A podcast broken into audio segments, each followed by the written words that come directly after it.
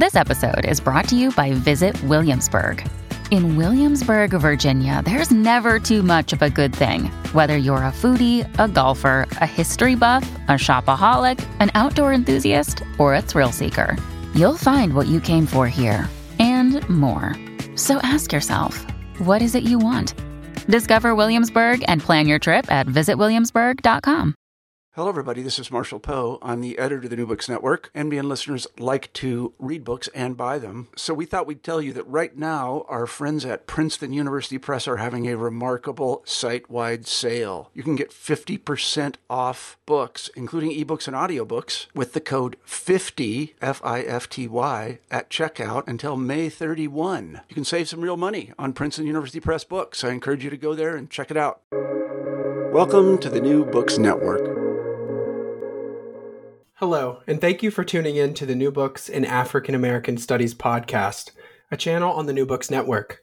I'm your host, Jared Bacchetti, and today I will be in conversation with Professor Elizabeth Seppi, author of the fascinating new book Invisible Masters Gender, Race, and the Economy of Service in Early New England, published by Dartmouth College Press in 2018.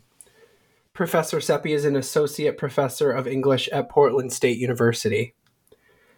Invisible Masters rewrites the familiar narrative of the relation between Puritan religious culture and New England's economic culture as a history of the primary discourse that connected them service. The understanding early Puritans had of themselves as God's servants and earthly masters was shaped by their immersion in an Atlantic culture of service and the worldly pressures and opportunities generated by New England's particular place in it. Concepts of spiritual service and mastery determined Puritan views of the men, women, and children who were servants and slaves in that world.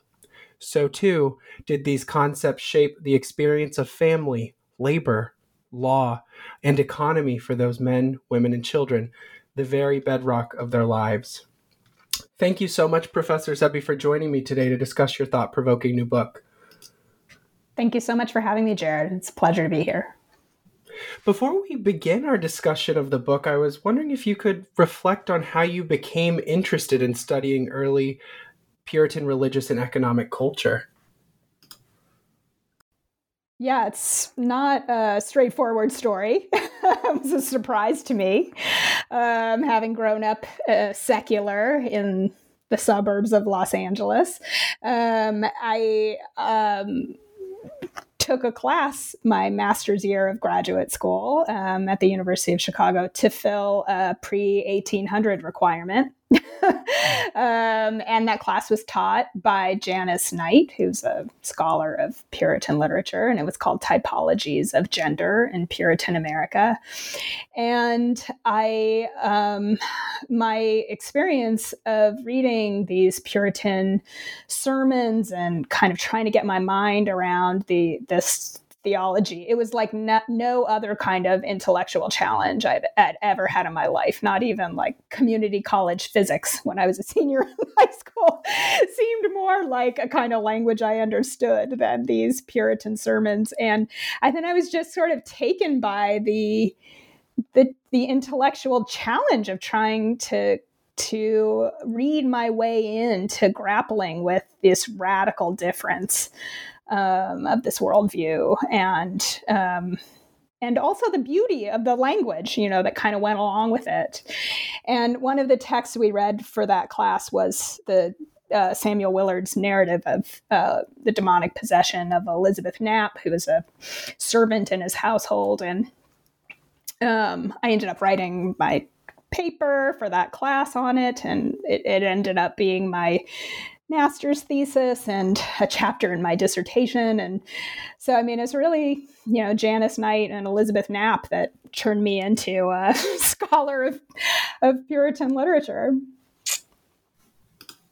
When you, you know, uh, and, and learning the history behind the book itself is always so important for not only me, uh, I think, to understand, but also for our listeners. And so, as you began the the project um, and the ways in which it expanded and grew, I'm wondering if if you had an idea of the gaps that you were seeking to fill in the existing scholarly literature, and also how how the answer to that question was informed, uh, you know, over the process of writing the book itself. Yeah, I mean, I wrote the book for so long, or some version of it for so long, that that question has different answers. But I know in its first form, um, you know the uh, uh, initial work that I did on Knapp and um, and then the chapter in my dissertation. The, the kind of primary focus was um, trying to talk about intersections of gender and class or status. You know, thinking about like the kind of woman whose experience didn't often uh, wasn't often preserved. You know, in narrative form. Um, and kind of you know the trying to figure out or to use Knapp as a way of thinking through service and discourses of service as a, a kind of pre-modern or pre-capitalist analytic kind of for thinking about class, you know, because and, and, just thinking about American literary history, and I think just more in general, you know, people talk about class and it's through a Marxist lens, and you know that it, it doesn't really apply to thinking about that period. So that was that was kind of the initial conversation that I thought I was having, and and even when I revised that work for uh, publication in American literature, that that was kind of the angle. You know, it was like servi- servitude kind of had this signification that crossed um, you know between the spiritual and earthly realms and um, uh, was an essential, you know, not just a legal status, but an essential discourse that helped us understand um, how people understood who they were in the, this world, you know, in this this social, very hierarchical world, and um, you know what their what their work meant, um, you know, to them and to their larger culture. But um, you know the I still kind of never really had pressed myself to um, you know, I'd make these kind of assertions about how um, complex servant was as a spiritual signifier, but I, I, I have to say, I didn't really have the evidence to bear that out. It was kind of uh, more uh, you know, based on instinct or, you know, something like that. And so when I returned to the project, um, uh, in to write the book version of it, I um, I I let myself be more open. I, I, realized that was the thing I needed to research. You know exactly what did servant mean in spiritual discourses. You know exactly how was it complex? What were the complications? You know I, I needed to press myself to figure those things out. And so you know when I when I did that, I I realized there were other gaps in the scholarship. You know so there's not really any book that helped me figure that out. You know, it was um, primarily taken as self-evident you know what servant of the lord meant. Um, and it wasn't people who did work on servitude didn't uh, really consider its meanings you know not at length in um, in the spiritual realm. So i i, I you know one of the tricky things about the book was that there was no immediate interlocutor for me um, but I, you know, I imagined it um, speaking primarily to people who were interested in Puritanism and, you know, early American lit tradition. Um, uh, but, um, you know, in the course of writing the book, there was this sort of burst of, um, you know, new scholarship on the relationship between literature, between religion and the economy, um, and also renewed um, wave of scholarship on racial slavery and servitude in New England.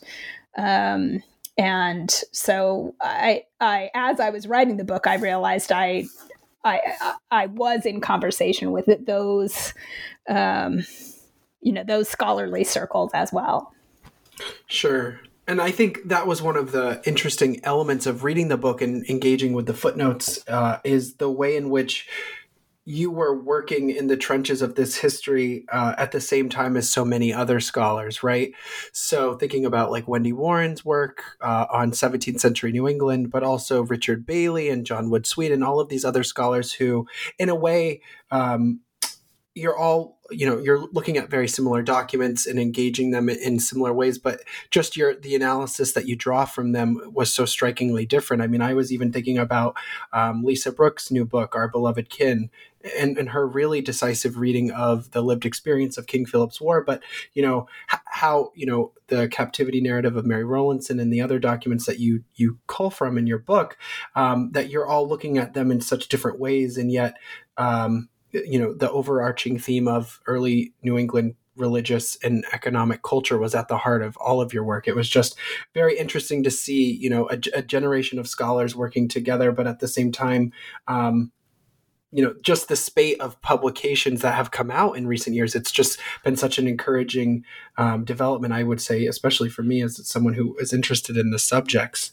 Um, I'm wondering if you could uh, if we moved into the introduction of your book and you open it with the famed 17th century Puritan John Winthrop and the ways in which Winthrop intertwined Puritan theology and the economy of service in the creation of his acclaimed city upon a hill. And you write really brilliantly on page three that, quote, as lived metaphors, master and servant signified multiple spiritual and moral types, and their plasticity made them ripe for use in a moral vocabulary that accommodated the decisions godly men made in response to the pressures and opportunities of the Atlantic economy. Decisions that profoundly changed what it meant to serve earthly masters and what it meant to be one. And so, with this in mind, how did early New England settlers like John Winthrop and his contemporaries envision these visible and invisible worlds? And more importantly, their roles as masters and servants within them? I guess I could pose it using your own rhetorical question that you you write on page five, which is how did their understandings of themselves as God's servants affect how Puritans viewed those they served and those who served them? Mm, thank you for that question. Yeah. Um, you know, I, I want to say also, I borrowed this idea of lived metaphor from Holly Brewer um, and her brilliant book where she talks about child, the child as a lived metaphor of obedience um, and a relation to authority. And I, I, felt like once I, I read her book, it, it kind of hit me like that is what I have been arguing about servants.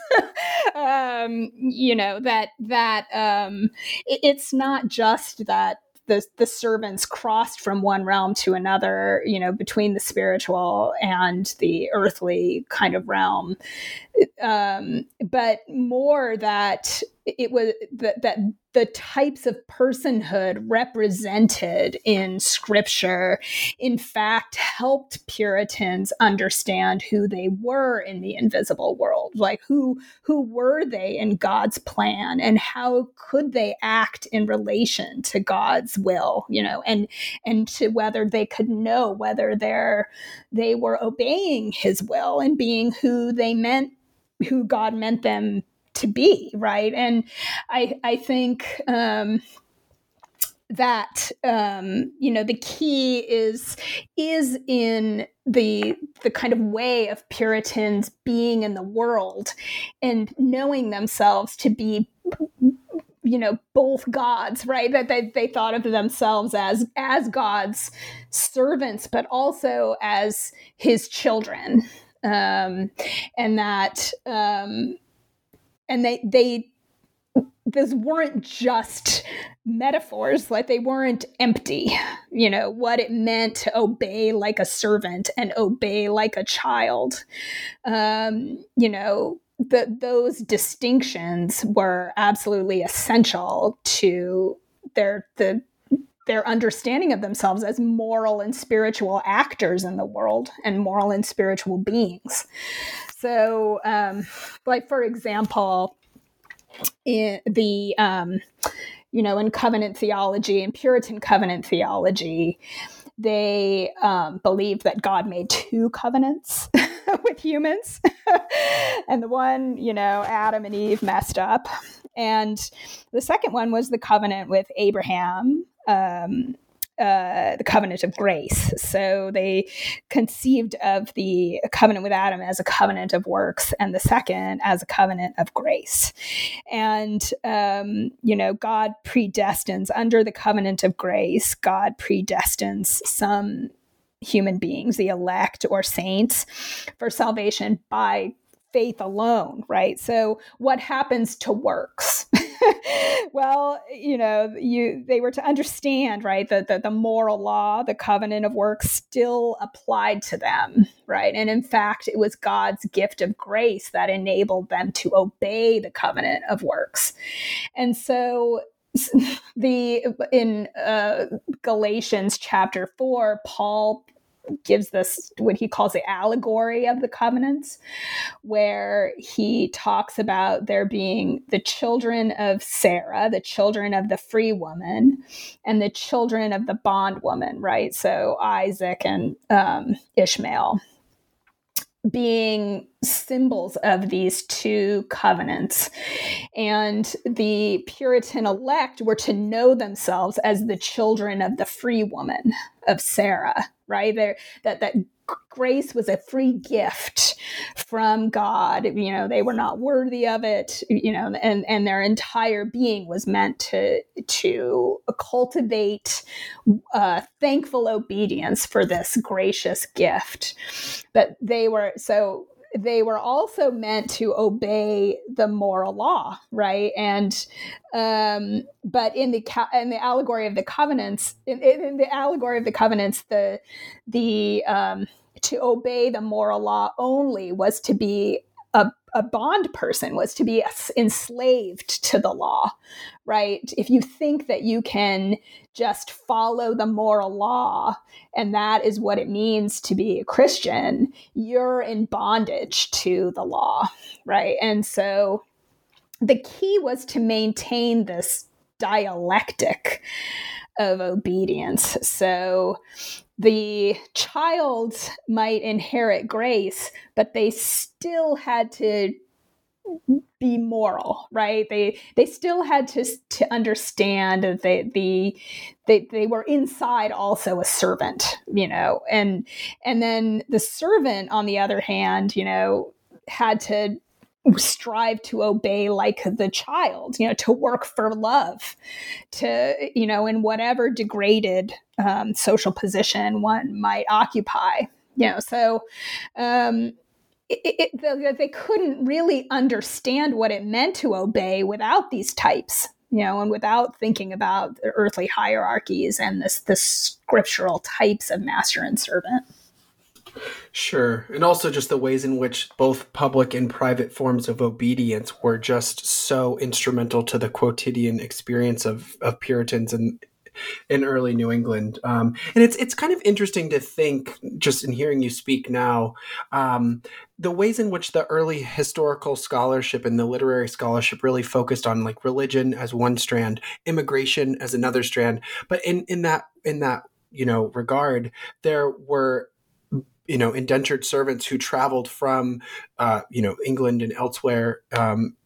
and made their way to North America and eventually, you know, to New England, um, and and the ways in which just the, these very blatant connections, if you will, of, of servants and servitude, and the ways in which you know, th- you know, the founding of our nation was very much bound up not only in unfree African and Indigenous labor, but also in white indentured labor as well. But just the ways in which servitude had almost been um, written out of those narratives. It's interesting that for so long there's just been such a fascination with New England as a you know a topic of scholarly investigation, but that so many scholars, I mean, fortunately for you, they they had, but it's it's quite interesting that they you know failed to make these connections otherwise explicit. Yeah, I mean, I think some of that is the influence of of the Weber thesis, you know, of with it, it's sort of, um, you know, the Wendy Warren kind of just takes it down, right? I mean, this idea that um, you know, Puritan, the, the, the, determinism of free labor and the making of New England. Um, you know, which also, well, I, I should bracket, but I was going to say, you know, we we still learn that version. Like New England is where they were abolitionists. You know, the idea of the North as free and the South as in, as as the place where slavery was or where servitude was. Um, you know, still like reigns really in a lot of our historical narratives. And so, but in the case of Puritan New England, I do think it, you know, is just how influential the Weber thesis was and kind of understanding it's almost like you know just in under in, in understanding what they thought new england's relationship to markets and labor was. Um, and so some of the work is not just recovering recovering the evidence of enslavement um, and the critical role that that unfree labor played in the North, so that it's not a difference between free and bound labor, but a spectrum of freedom and unfreedom that defined, you know, all labor. um, but also a question of of like uh, getting past that paradigm, you know, that Weber paradigm is was you know hard. sure. Yeah. It's it's that it's that quote from Winthrop Jordan. I think it was a an article he published in 1961. It's like uh, the question of, um, you know, I think it was something along the lines of not why slavery existed in New England, but why you know why they chose African servants to begin with. Like, um, that there was just this real and i still think today scholars of the of enslavement in the atlantic world there is this idea and understanding that servitude writ large in new england was unique in the in terms of the atlantic world but they often fail to explore its intricacies in a way that your work as well as wendy warren's and others in order to demonstrate the ways in which slavery and servitude were instrumental not marginal despite however you know, few, if you will, you know, New England only had between two to three percent of, you know, its aggregate population were enslaved. That doesn't mean that there wasn't a significant contribution of these unfree laborers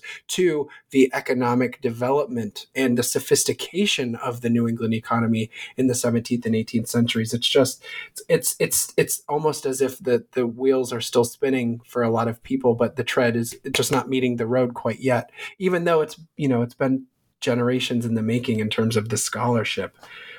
That's um, true. I'm really glad that you brought up Winthrop Jordan. you know, we didn't like just figure this out. It's almost like other people figured it out and then um and then we forgot, you know, for right. a lot of different reasons. I think Joanne Melish would call that the historical amnesia of slavery in in New England. Um, but in the five chapters of your book, uh, you unpack the evolving ideologies and meanings embedded in the terms master and servant. And during really critical cultural moments in early New England's history. And in each of these chapters, you centered the transformations within this, the sphere of what you call the cultural economy of the household. And so, for our listeners who aren't as versed in early New England history, why was the household as both a site of spiritual and economic labor and production, so central to the development and ultimately the racialization and gendering of these terms master and servant. Yeah, so I mean the the the Puritan household was this the little Commonwealth model, right? As John Putnam Demos said long ago, or Edmund Morgan and the Puritan family. So the family and the church and the state were sort of analogous patriarchal institutions um that so you have that kind of that earthly dimension you know everybody who lived and worked under english governance and that were conceived primarily as a inmate of one of these patriarchal households. And that was the the kind of primary s- space. It wasn't just a physical space but also a conceptual space where everybody's labor was made sort of not just productive but made meaningful. Um, and you know where the each kind of patriarch of the family moved between their governance of their family and the, their other more public roles, either as a laborer or as a magistrate, or um, you know roles they might have played in the church, and and and the the um, and then you know the, what I was talking about earlier, the, the the the primary way that Puritans conceived of who they were to God was as a member of His household so the household itself was a kind of really important uh, structure that kind of linked up the metaphysical and the physical world. And the thing the book kind of charts, I mean, one, so I talk about the economy, cultural economy of the household, which in which a, a certain kind of obedience was both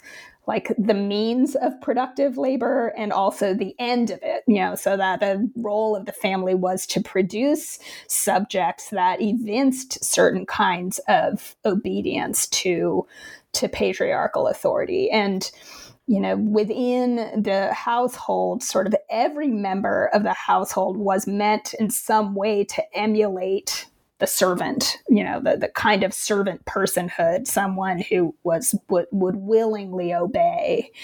Um, but then the, the other thing the book kind of charts is and and um, kind of accounts for is how the family changes from this patriarchal structure to more modern version of voluntary filiation and you know the the internal structure of the patriarchal family the father was the patriarch was father husband master. So there was like a strain of mastery within patriarchal authority, even in households that didn't have servants.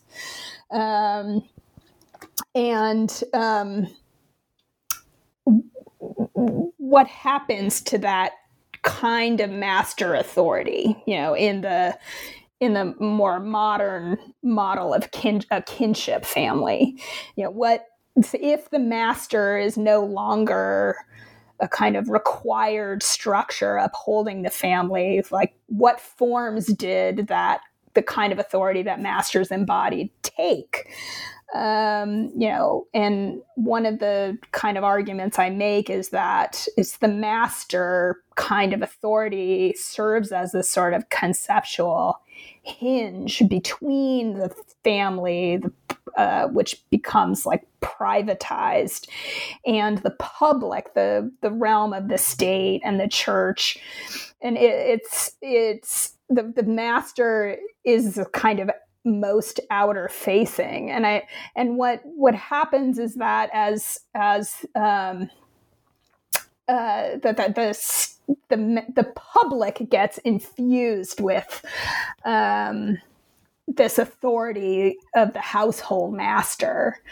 Um, and it you know it takes it, it, so it becomes externalized sort of as the public and then also internalized by certain members of the family as their own self mastery so these are kind of the two you know the title of the book is invisible masters. So that's partly what the book is is kind of trying to chart is where you know what are the four you know god the master is the ultimate invisible master but as mastery takes more ideological forms what what are they? And they're invisible because they're the public or their um, their whiteness um, and also because they become a kind of internalized conscious in in this ideal of self mastery i think this like this kind of building off of what you just said in terms of like the the, the threshold the the social relations of of the family and also the ideologies that were bound up in terms of master and servant within these patriarchal households in early New England. It's interesting how you chart specifically in chapter two uh, with the possession of Elizabeth Knapp the ways in which the threshold of the private and public were crossed in this situation, and specifically using the example of binding out of children. You know, um, in my research, I often will compare and contrast the experiences of uh, bound out children based on race, mostly in the post revolutionary uh, New England context. But for me, you know understanding this much longer history that you know is is borrowed from from old english law and practices but the ways in which that this um uh these competing ideologies of mastery and servant played out in the case of Elizabeth Knapp. Um, there was a really brilliant quote that you offer um, in that chapter where you said this this battle was between God, Satan, and Rev- Reverend Samuel Willard over Knapp's body and soul, which ultimately you you argue was a battle over mastery or masters. And so I was hoping that you could talk a bit more about the saga that involved Elizabeth Knapp and what Reverend Samuel Willard's role was in mediating this conflict in, in 17th century New England. Yeah, so I mean the uh, I mean it's one of the few kind of commonplace ways of thinking about how servitude did work in New England, right? I mean that that that, that historiography did acknowledge was the persistence of this putting out system, right, or binding out um, system where children from um, other families would be bound out as servants into. Um, you know, more elite families as, as a, or you know, uh, in in cases where the child was being unruly, you know, uh, they would be bound out to to have a master who could, you know, to use the term that they used, look more straightly, you know, to that to their development. So there were like salutary forms of binding out, and there were disciplinary forms of, of binding out, right? Um, and um, and one of the things that could prompt uh, a family to have their to bind out their child it was uh, unruliness or disobedience and failure to regulate their speech. Um, you know that that magistrates um, assumed the role of being able to to determine that children should be removed from their one family and put in another as a servant. And so to me that the the kind of laws about binding out um, are one of the ways that the public is infused with the authority of the master. Um, you know, to the the idea of disposing someone to um, you know cross the threshold of their family becomes a state function. Um, and in the case of Elizabeth Knapp, we don't know why she was bound out. I mean, I think uh, John Demos a chapter on Knapp and entertaining Satan, where he does this kind of very uh, psycho history, but deeply archival, also kind of recovery of both the the the um, histories of both the Knapp and Willard families, sort of suggests several reasons why you know what it might have meant and and why but um but but one thing i learned was um you know that elizabeth Knapp had a cousin in a neighboring town, Watertown. Her name was also Elizabeth Knapp, and um, she was bound out. The cousin had been bound out because she was not governing her tongue, you know, to to um, you know use the the term. And so I think I, you know, given what had happened, what the, the form that Knapp's possession takes with this kind of very spectacular performance of an unruly tongue and an unruly voice of ventriloquizing Satan is one element, but also um, Willard describes like her actual tongue kind of curling to an amazing length out of her mouth, and the townspeople putting their fingers in her mouth to kind of try to regulate her tongue. And you know so there's like the the association of the, the metonym of the tongue as speech but then there's also this like physical unruliness of the tongue. So the main way i read Knapp is to take to take the form that her possession takes in some ways as evidence of what has caused it. Um yeah so um, and so she's bound out. Um, even though her father, you know, she, she, her family wasn't the poorest family. Her father was sort of middling, and he was a, uh, a select man in the town. And he, you know, he signs Willard's. He's one of the men who signs their hand to Willard's contract. And Willard is like at that point a young minister. It's his first. Um, role, his first job. um, but nevertheless, she's bound out to his household. So she is um, a servant in his household when when um, when this episode occurs, and that just can't be coincidental. it has to be causal. I think in a lot of ways too, your reading of Knapp's possession by the devil, um, and also the difference. It, it, you know, there's this I think fixation to think about 1692 and the hysteria that the Salem witchcraft uh, trial uh, unleashed in terms of both um, early New England history and culture, but also just cultural memory. Um, but the ways in which this prior incident, in a lot of ways, involved a lot of the same key players, including Willard um, and the Mathers. But it's interesting to me how you were able to differentiate this knowledge of governing the tongue was essential to the covenant of obedience in 17th century New England, but at the same time, it was not the same thing as the capital crime of witchcraft, right? So the possession almost excused the inability to govern the tongue. What you know, the the the afflicted couldn't couldn't couldn't control themselves. And thus were almost excused for whatever you know blasphemy would have come out of their mouths. But it's interesting how you read this demonic possession of elizabeth knapp through the lens of mastery and servant um, and how the master is acting as i'm sorry how the devil rather is acting as master. And the, the example that I, I was hoping that you could talk a bit more about uh, was the situation in which she um, is instructed as she recalls and as willard recalls in his narrative to write her name in satan's blood book. And when she doesn't know how he takes her hand and guides her. And i just found that that example was so striking to demonstrate all of these different, you know, a, a bit more abstract um, arguments that you're making in the book about the, you know, the, the racialization ultimately, because there is a, a very racial connotation to her possession and what the devil claims, you know, who is inside her, but also the gendering of this and how um, it connects both the, the visible and the invisible worlds, if that makes sense.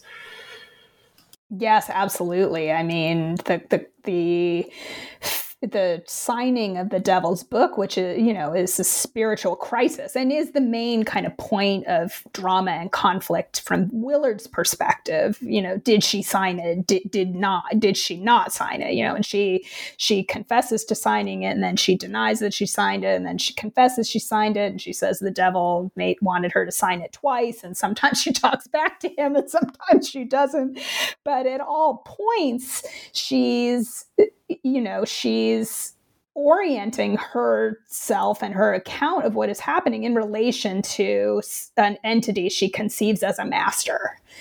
And in the signing of the the book, you know, in the passage that you just read, you know, she she should be taught, you know, how, you know, their literacy and that, that in some sense here Satan in her account is acting as a good master, right? That he doesn't, he is badgering her and he's on her, you know, it's, it's a question of like, is this consent?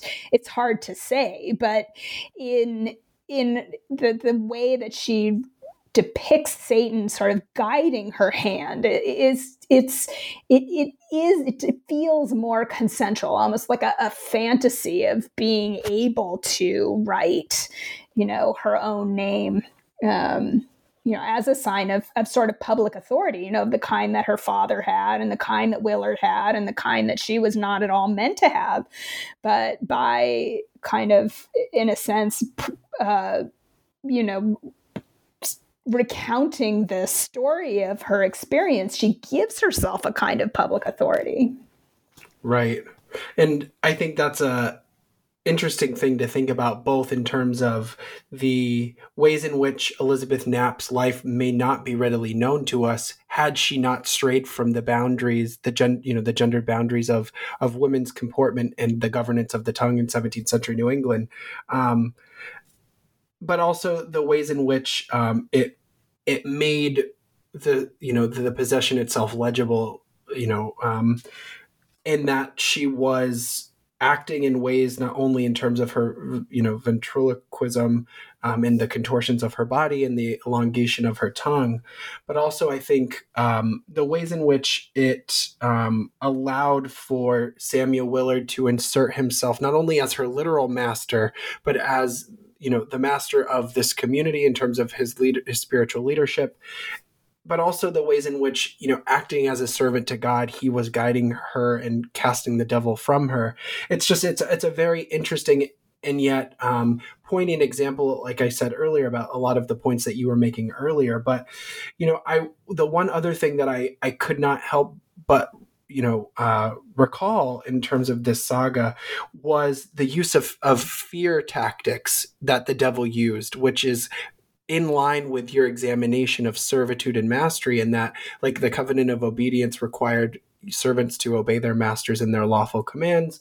But also if they didn't covenant theology allowed for a level of of punishment or of retribution right and so it was interesting i think in in that example you talk about she um, the devil offers to do her labor for her, and she says no. And I was just wondering if you could um, recall that scene for our listeners and, and talk about the ways in which you were able to really analyze this through the lens of master and servant.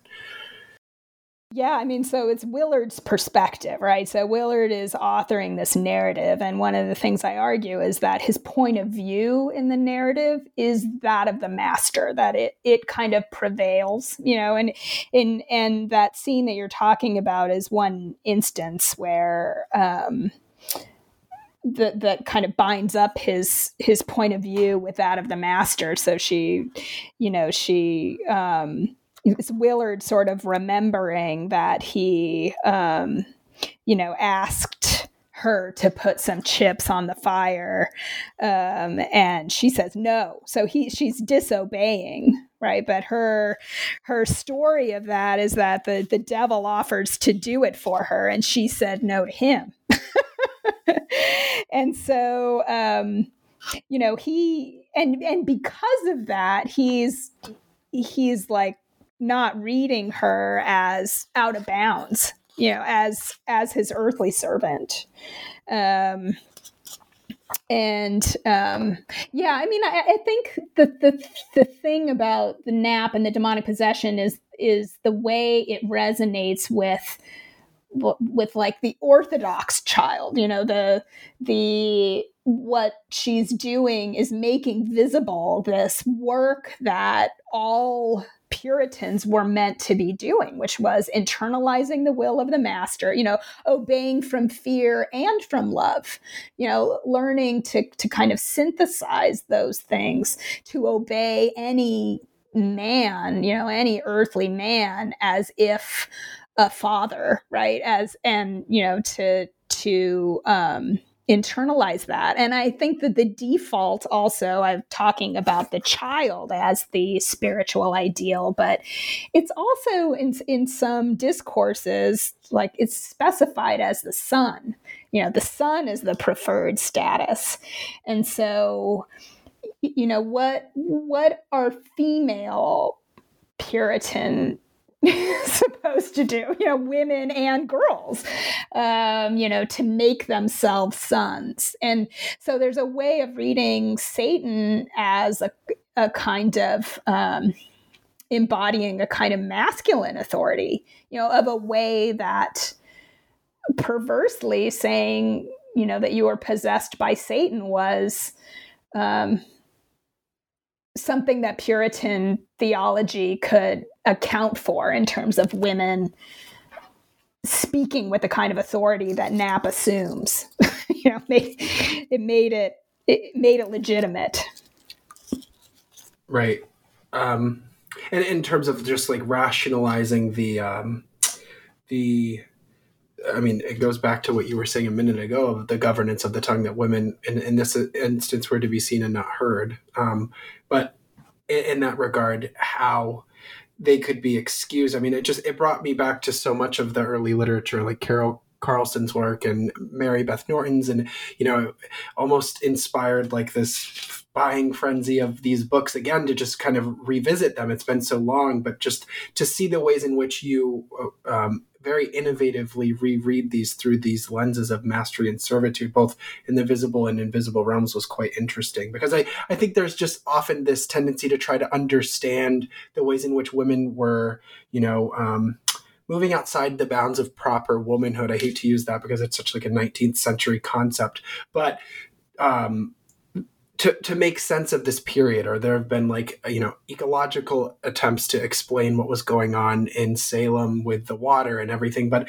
just to reread it both theologically but also through this lens of service um, it was it was just such a, a treat to read i really enjoyed reading that chapter Thank you. Yeah, I mean, I, I, think one of the things I hope I do for Knapp in the chapter is grant her agency as a kind of cultural producer, not just of witchcraft, right? And where it doesn't just mean witchcraft, but, you know, that um, what she was doing was Uh, kind of authorizing herself as a kind of lay you know a late preacher. I mean not to put it that way but you know where she she's sort of saying to her the to her the townspeople at her bedside you know don't don't waste time like i did you know the you know it's it's the work ethic. Like the devil makes work for idle hands you know and and she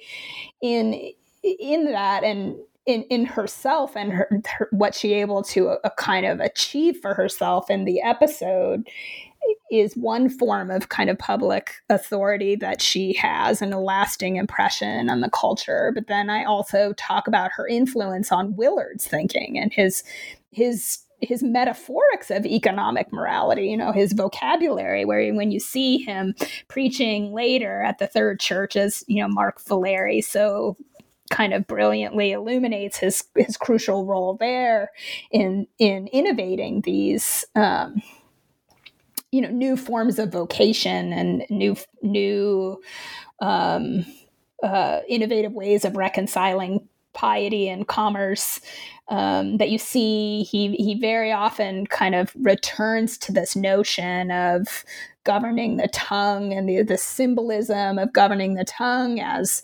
um, as a um, as a sign of of you know whatever you're doing in the mart you're listening to your minister and you know you're you're um, you're obeying you know you're obeying god. And and so i see her lasting influence on him and through him you know uh, in uh, a, a, lasting influence on the kind of um, uh, cultural um, uh, the symbolism and, and language that has gotten recognized by scholars as quote unquote economic. I'm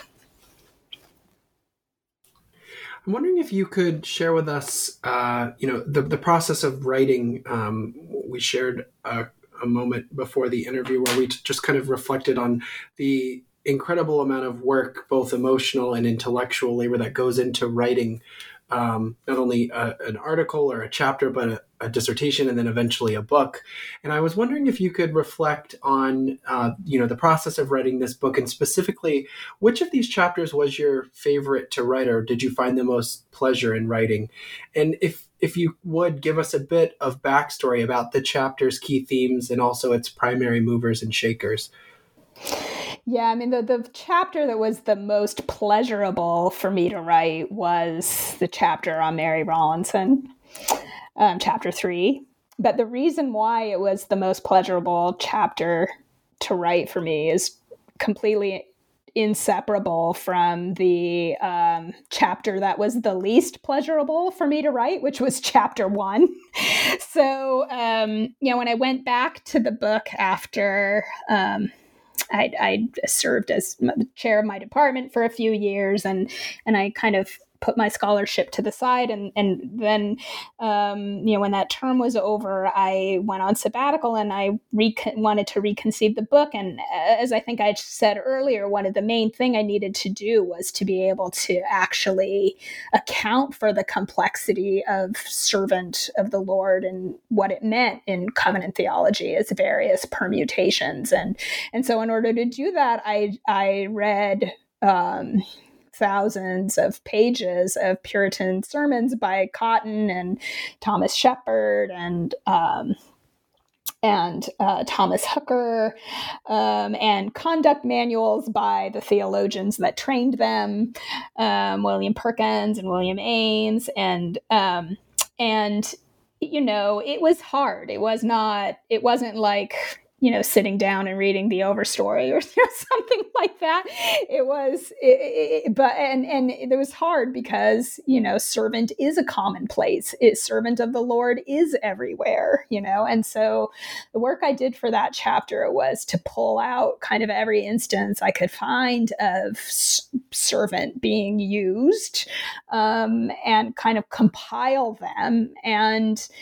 And that was the work basically doing like two 100 page drafts of that chapter alone. And what i did with that material was i i was able to identify these sort of patterns where the, uh, in those works that i looked at within the big category of servant certain types recurred. There was the use of the servant to define vocation. So you're called as a servant you know you're called as god's servant. Are you called as an earthly servant don't care. You know that's paul. Paul don't care. Use it rather to be made to be made free right? Because you know that that, that servant was pivotal to understanding the doctrine of vocation and other figures you know other types um you know, I don't want to get too into it, but the flip side of vocation, which is this eye servant or hypocrite, the the um, which is a really important figure in the history that I chart of, um, you know, how master um, gets associated with whiteness and um, and spiritualized. You know that white Christian man's authority gets spiritualized. So the eye servant is what you weren't supposed to be. You were always supposed to remember um, that you had a master in heaven, even if you were a master. So anyway, there, there were a lot of these types. There's a humiliation, adoption, and then also the parable of the prodigal son, which um, you know, we don't often think of as a parable of servants. You know, we think of this parable of the talents. You know, those of us who are raised secular know the story of the prodigal son. But, um, you know, one of the things that defines the prodigal son is that it, he expresses his repentance. He goes and he he serves for the citizen after he spends his whole portion, and he um, he's out feeding swine and he's starving and he says my father he thinks of his father as a master my father's servants have bread enough and to spare. You know my father is a good master to his servants. And then he says i'll go to him and i'll say i you know i have sinned. I'm not worthy to be your son. Make me your hired servant. And then of course when he goes to his father he starts he rehearse you know he's rehearsed that what he's going to say to his father and he starts to say it and his father cuts him off. And you know know, he says, No, you're my son. And he tells his servants, Go feed and clothe him, you know, kill the calf.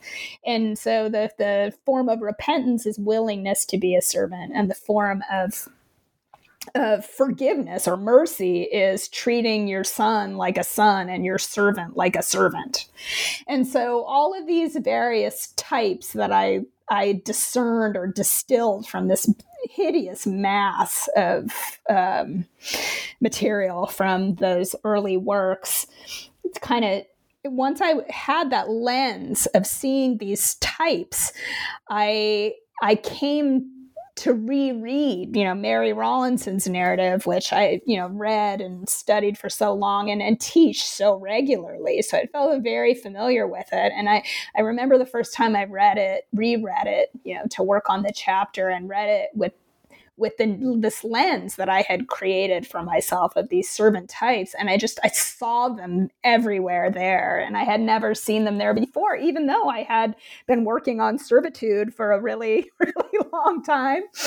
And, you know, I, I, I perceived things in her narrative that I, I hadn't totally understood before. And I felt, like when I saw them in Rowlandson's narrative, I thought, you know, I'm, I'm right about I'm right about these types of servant and their complexity and their various forms, and and they persisted. And I I can see Rowlandson using them, and then also using them to to innovate in this way that I argue that she is. So writing that chapter was so pleasurable in part because it it it was my reward for having slogged through all of that material in chapter 1 and having that pleasure of of like rediscovery and of satisfaction and kind of seeing this whole new world of meaning that I had never seen before. I, am wondering if you could give us just a, a bit of a backstory to Rollins, uh, Rowlandson's narrative, and for those who might not be as familiar, and um, specifically um, the ways in which your analysis of her well-known captivity narrative among you know scholars of early New England, how yours differs, and specifically your very poignant argument that the narrative offers just very striking evidence of the racialization of obedience that starts to you know take hold in turn of the 18th century New England? Yeah, so I mean, one thing that happened was I was reading, I was using the Neal Salisbury, the Bedford edition, you know, as my primary text, and he includes in the back uh, the contextual documents. Um, one of the ones he includes is a list of Native children that were bound out to English masters after the war, and I just kind of had this aha moment of reading Rowlandson's text, you know, in its post war context, right, as um, participating in that project of binding these children out um, and providing a kind of uh, moral and spiritual kind of conduct manual for how English masters should would be okay to treat their servants, you know. And in that sense, I kind of reading her work as, you know, her representation of her captivity as service and mastery across a, a cultural divide that's intractable, right? It's not a model of conversion, it's a, a model of basically willing yourself to be obedient to a master who who um, who will never be like you spiritually or morally, and you know that you're for Rowlandson, it's spiritual to learn to obey those masters. But what she teaches is, you know, for what she teaches these native children is don't run away. You know, don't run away from your master. When they give you a heavy load, carry it you know don't just stay in your place you know that that that it it the same kinds of activities that she renders as spiritual for her become acceptably only moral you know for governing non-white students. And that's why i think you know the end of her narrative which is so poignant. I mean i don't want to reduce her to just kind of propaganda for um, racializing servitude, but I think makes it so powerful is that it is a really emotional document and in there's so much uncontained grief and trauma in it too.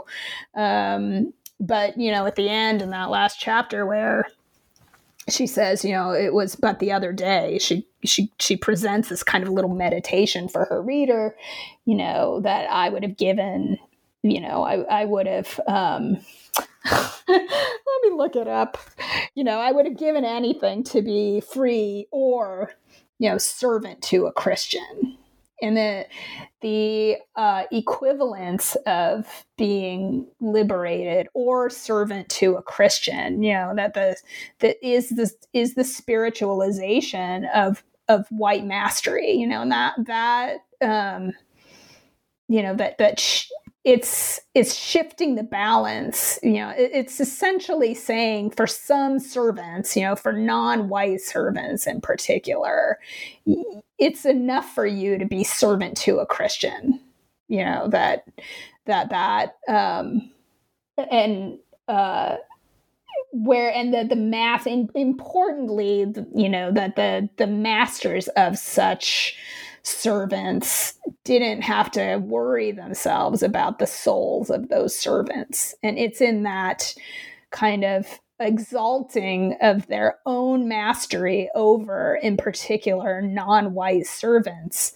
that these white Christian men start to compete with God's mastery and um, you know create these kind of new callings for themselves as masters of non-white servants that um, you know that behavior would have been or that kind of uh, thinking of themselves competing with God's authority, uh, master's authority, or or um, just straight embodying it would have been hypocrisy. But here instead, it's like a new vocation, and and Rowlandson's narrative is is sort of helping foster that innovation. Right you know, personally, my favorite chapter of, of your book was, I mean, I enjoyed all of them, but specifically chapter four, just as a, as a, a, person who's interested in this very vexed history of, of New England slavery and emancipation. And I mean, chapter four just blew me away. Um, I, I, I, was thinking of John Wood Sweet and Richard Bailey's work on religion and race and slavery in early New England.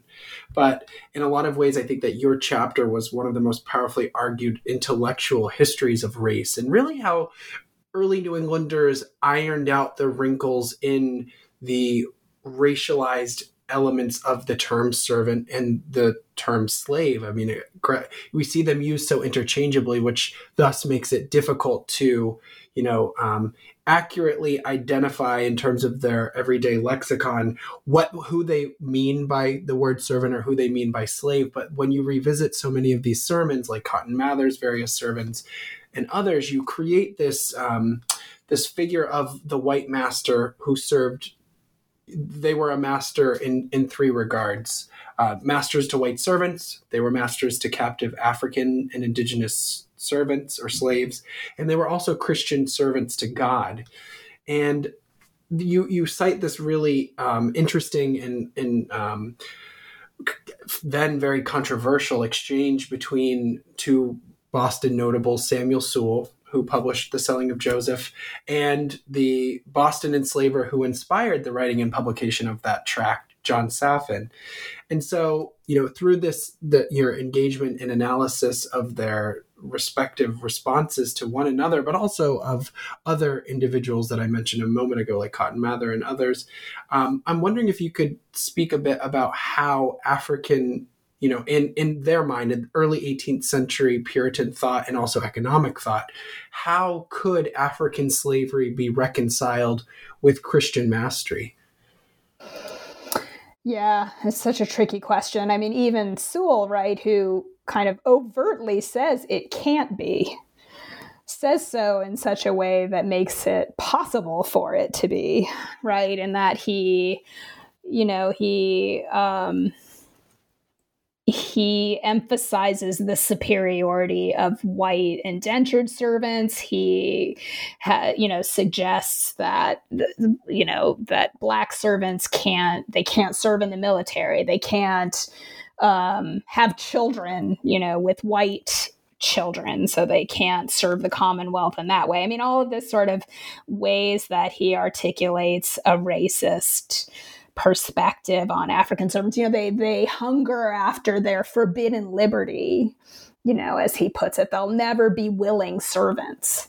Sort of all of these reasons he gives why um, why Africans should not be enslaved actually create like the conditions for us the sort of um, uh, persistence of slavery, like the whole computational racial logic that he uses is perfectly compatible with the slaveholding perspective. And um, I mean, I think people have read the Sewall Saffin. You know, it's often called the debate, and of course they debate, right? I mean, the the it isn't wrong to say Sewall is opposed to slavery. He is, and Saffin sort of says. Um, uh, um, you know, slavery is legal for good masters. That's what he says, right? I mean, that's one scriptural justification he gives. Um, but here's what they agree about. I mean, even just the very fact of these two white men having like basically the public authority to dispose of body the bodies of human beings is itself a kind of form of mastery. You know they agree in some sense that um, they're they're masters. They own this public authority. They they're you know kind of deciding um, the fates. You know they've arrogated it upon to themselves this this um, power to to um, a providential power in a sense. Um, and and it's this um, you know the, the what what their what their narrative and what their debate shows is that like christian mastery takes more forms than just the legal master you know Saffin um you know that it's also kind of assumptions about public authority and um, you know who who's a fit who's a fit willing servant who is a subject who you know who can legitimately carry a, a gun who, who instead who has to build a road. I mean all of these kind of assumptions are built into their debate and kind of makes makes a, a kind of makes their positions from one perspective more similar or congruent than mm. than they might seem facially. Right. And it's interesting to read this exchange or this debate uh, within the broad, like as a you know cultural production of its time through the lens of like these laws that you are just referencing in terms of like the New England Black Codes that were passed in the early 18th century, which are you know truly having to grapple with the increase in unfree African and indigenous labor in the region, but also to govern the commerce of uh, exporting and importing African and indigenous slaves throughout the Atlantic world. Um, and so it's it's at this very moment where I think, in my opinion, your argument and the salience of your argument about this register of servitude and uh, both, you know, the the metaphoric idea of connecting the invisible world or the spiritual realm with the, the very tangible physical realm and the economy like it, this is really when i think that argument is made the most clearly because this is precisely when new englanders look to the sea to i think it's in wendy warren's for, for formulation is that um, the you know the atlantic they look to the atlantic to fulfill these requirements because these ideas or the the Weber thesis. It, it it just doesn't ring true. I mean and even the actions of late 17th early 18th century new englanders demonstrates that there is this you know, steadfast commitment to the use of unfree African and indigenous labor to build this acclaimed city upon a hill. And I think for me, in that chapter, by going through the sermons of, of Mather and also these, you know, the debate between Saffin and Sewall, this idea is really spelled out the most clearly, um, in which, you know, servitude and economic profit were the most uh, demonstrably uh, important aspects of, of Puritan life at this time, if, th- if that makes sense. Yes, I mean it makes perfect sense, and um, I mean I, I the laws, you know, sort of encode, um, you know, a lot of these sort of um, and provide various kind of ways of earthly din- discipline that correlate to these spiritual ideas of you know, of willing service as a kind of liberty. And, you know, what what Sewall and Saffin and Mather you know one of the main thrusts of all of their work is to say like they're one of the differences between white servants and non-white servants is in all this literature is that there is no legitimate disobedience of a white master for a non-white servant. You know that there's this ideal of christian or spiritual liberty for white servants where you know they can be one deputized to sort of correct masters who act as tyrants or you know who otherwise aren't kind of like fulfilling all of the christian um, dictates for their vocation, um, and then can also um, lawfully disobey a command that is uh, not congruent with God's will.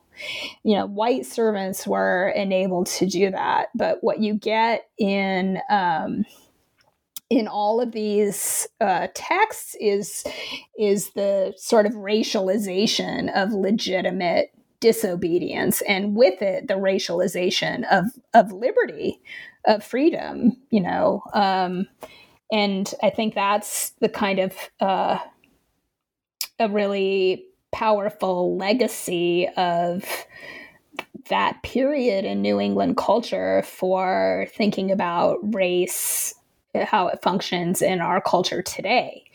Um, you know that that uh, the kind of assumption of who merits freedom, you know, who whose resistance is legitimate and whose is criminal.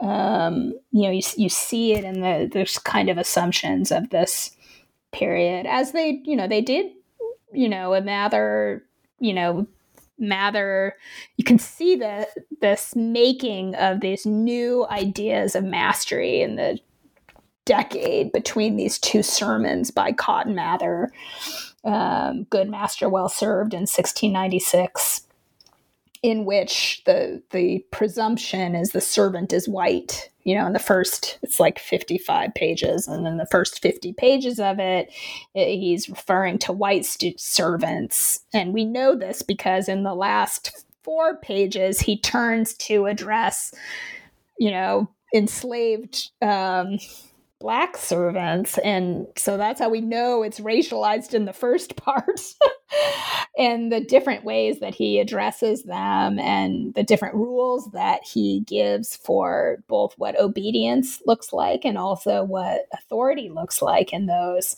um, really show the roots of um, uh, of modern racism um, and then in 1706, with the Negro Christianized, you get this sort of full. It's a conduct manual for masters of enslaved peoples of African descent, and um, you know that is that is innovative. That is, uh, you know, when Mather does that, he, he's it's it, you know it's it's not going to be abolished.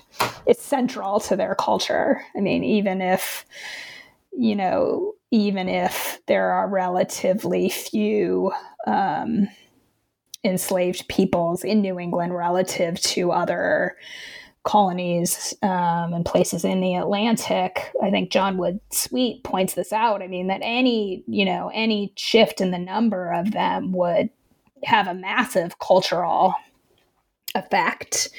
Um, and, and, um, and I just think because of the absolute centrality to Puritans of this uh, idea of themselves as servants, that is absolutely central to their thinking about who they are to God. That the the racialization of earthly servitude is mutually and reciprocally shaping this idea of what is spiritual and what is moral and so, um, you know, even if racial bound labor was quote unquote marginal to the economy, it's absolutely central to its economic culture.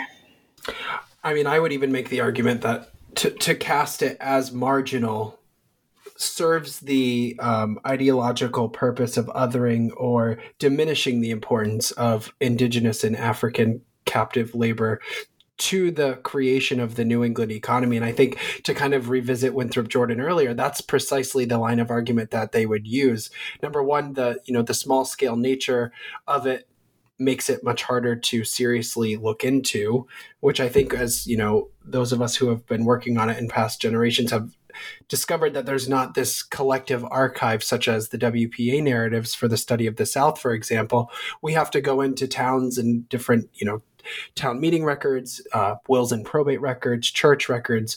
Just they're, very diffuse in terms of their nature. But with that being said, also it, it almost allows for uh, the ability to to gloss over this history because it's it was so quote unquote marginal. And once you really begin to peel the layers of this very complicated history it, it's made manifest that it was anything but marginal to the economy and that the the labor of unfree captives was so central. I mean i think that's one of the things that i've discovered in looking into enslaved women's lives um, specifically is that um, the ability to concentrate one's labor on the you know the professionalization of artists and trades, for example, it was contingent upon the ability to put you know the expectation or for the requirements of domestic labor to be fulfilled by enslaved women and also you know women and other dependents within the household. And so this march towards progress or in the you know the classic formation of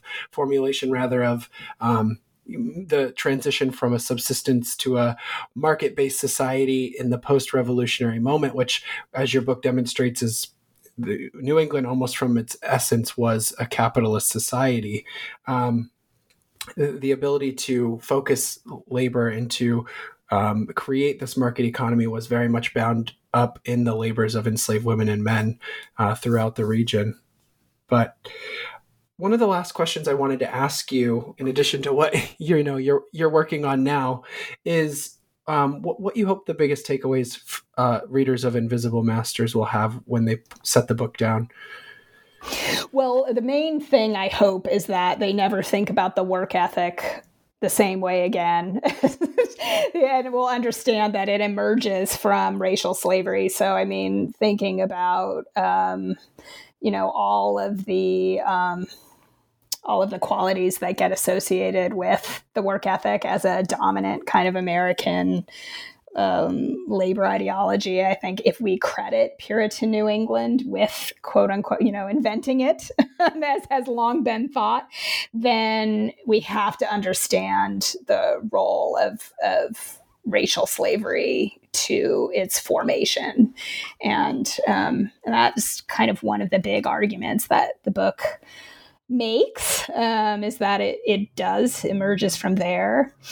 Um, I think also the just centrality of ideas and types of master and servant personhood that formed um, ideas about personhood, about authority, and who has legitimate authority and who should obey. That that these ideas um, were essential to the kind of lived experience of all people, not just people who were masters and servants.